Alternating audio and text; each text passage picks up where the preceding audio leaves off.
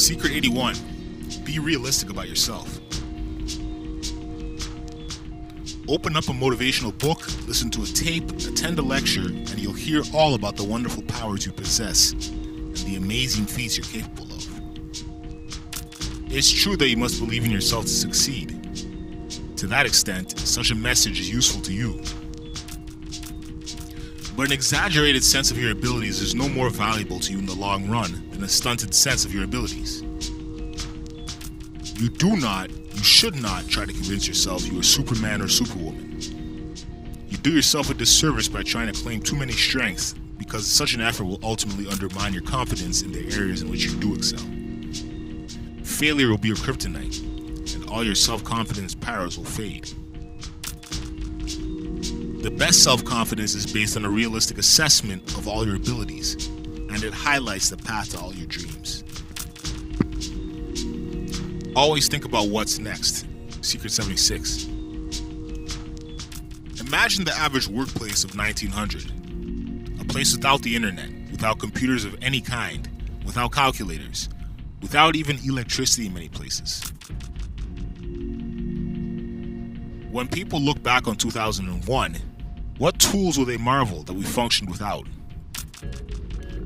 What devices will become commonplace that nobody has yet even imagined? Those who are more capable of dealing with the future and the changes it holds are those who do not fear change and who practice flexibility. Your job will not be the same in 20 years, no matter what it is like today. But that doesn't mean you won't excel in the future. It just means you need to embrace innovation because those who fail to do so will not stay on top.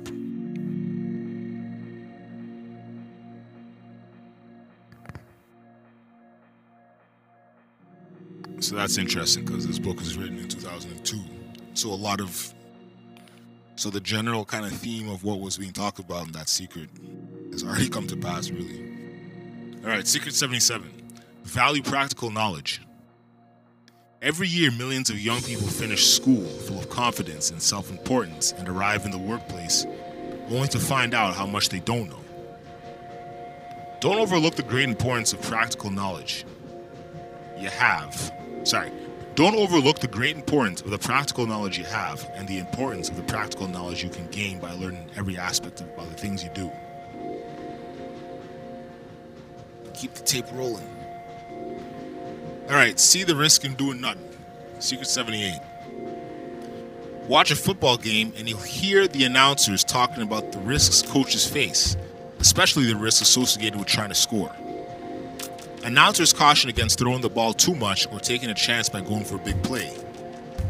What they fail to talk about is the risk of, of not trying these things. Yes, coaches risk turning the ball over and possibly losing the game by creatively trying to score.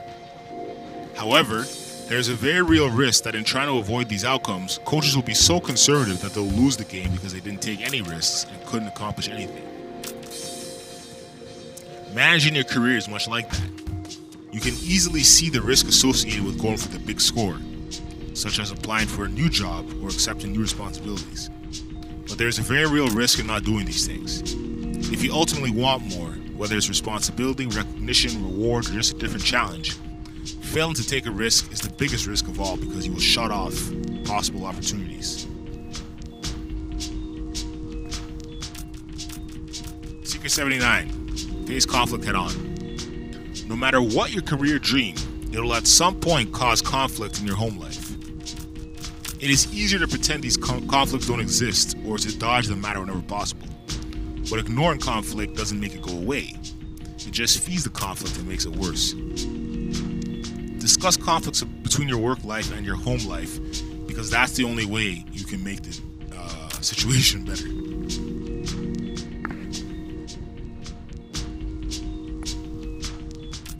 Second, one second.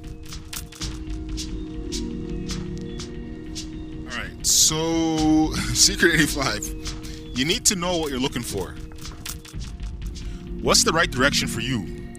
What career would suit your needs and abilities and help your help you realize your goals? What most people focus on when they ask these questions is finding out about careers, getting more info about what's out there. But before you can make sense of what's out there, you need to understand yourself first. The details of a job are trivial compared to the importance of knowing who you are, what you can do, and what you want to do. Here's a little another quote here. Those who are indecisive about their career and long-term plans are 66% less likely to feel that they understand their own identity. Yeesh. And final one, don't forget packaging. We worry about, oh, that's Secret 86. We worry about trying, okay, we worry about and try to improve our performance all the time. But improving our performance doesn't do, do us much good if other people fail to realize what we're capable of. There's a good reason why cereal companies spend more money on advertising than on any other component of their business. Lots of companies make good cereal, but ultimately they sell their products when their good cereal is the one we know of and think of when we're shopping. Don't forget that in getting what you want, appearance has to complement reality. Have a good Sunday, people. Thank you.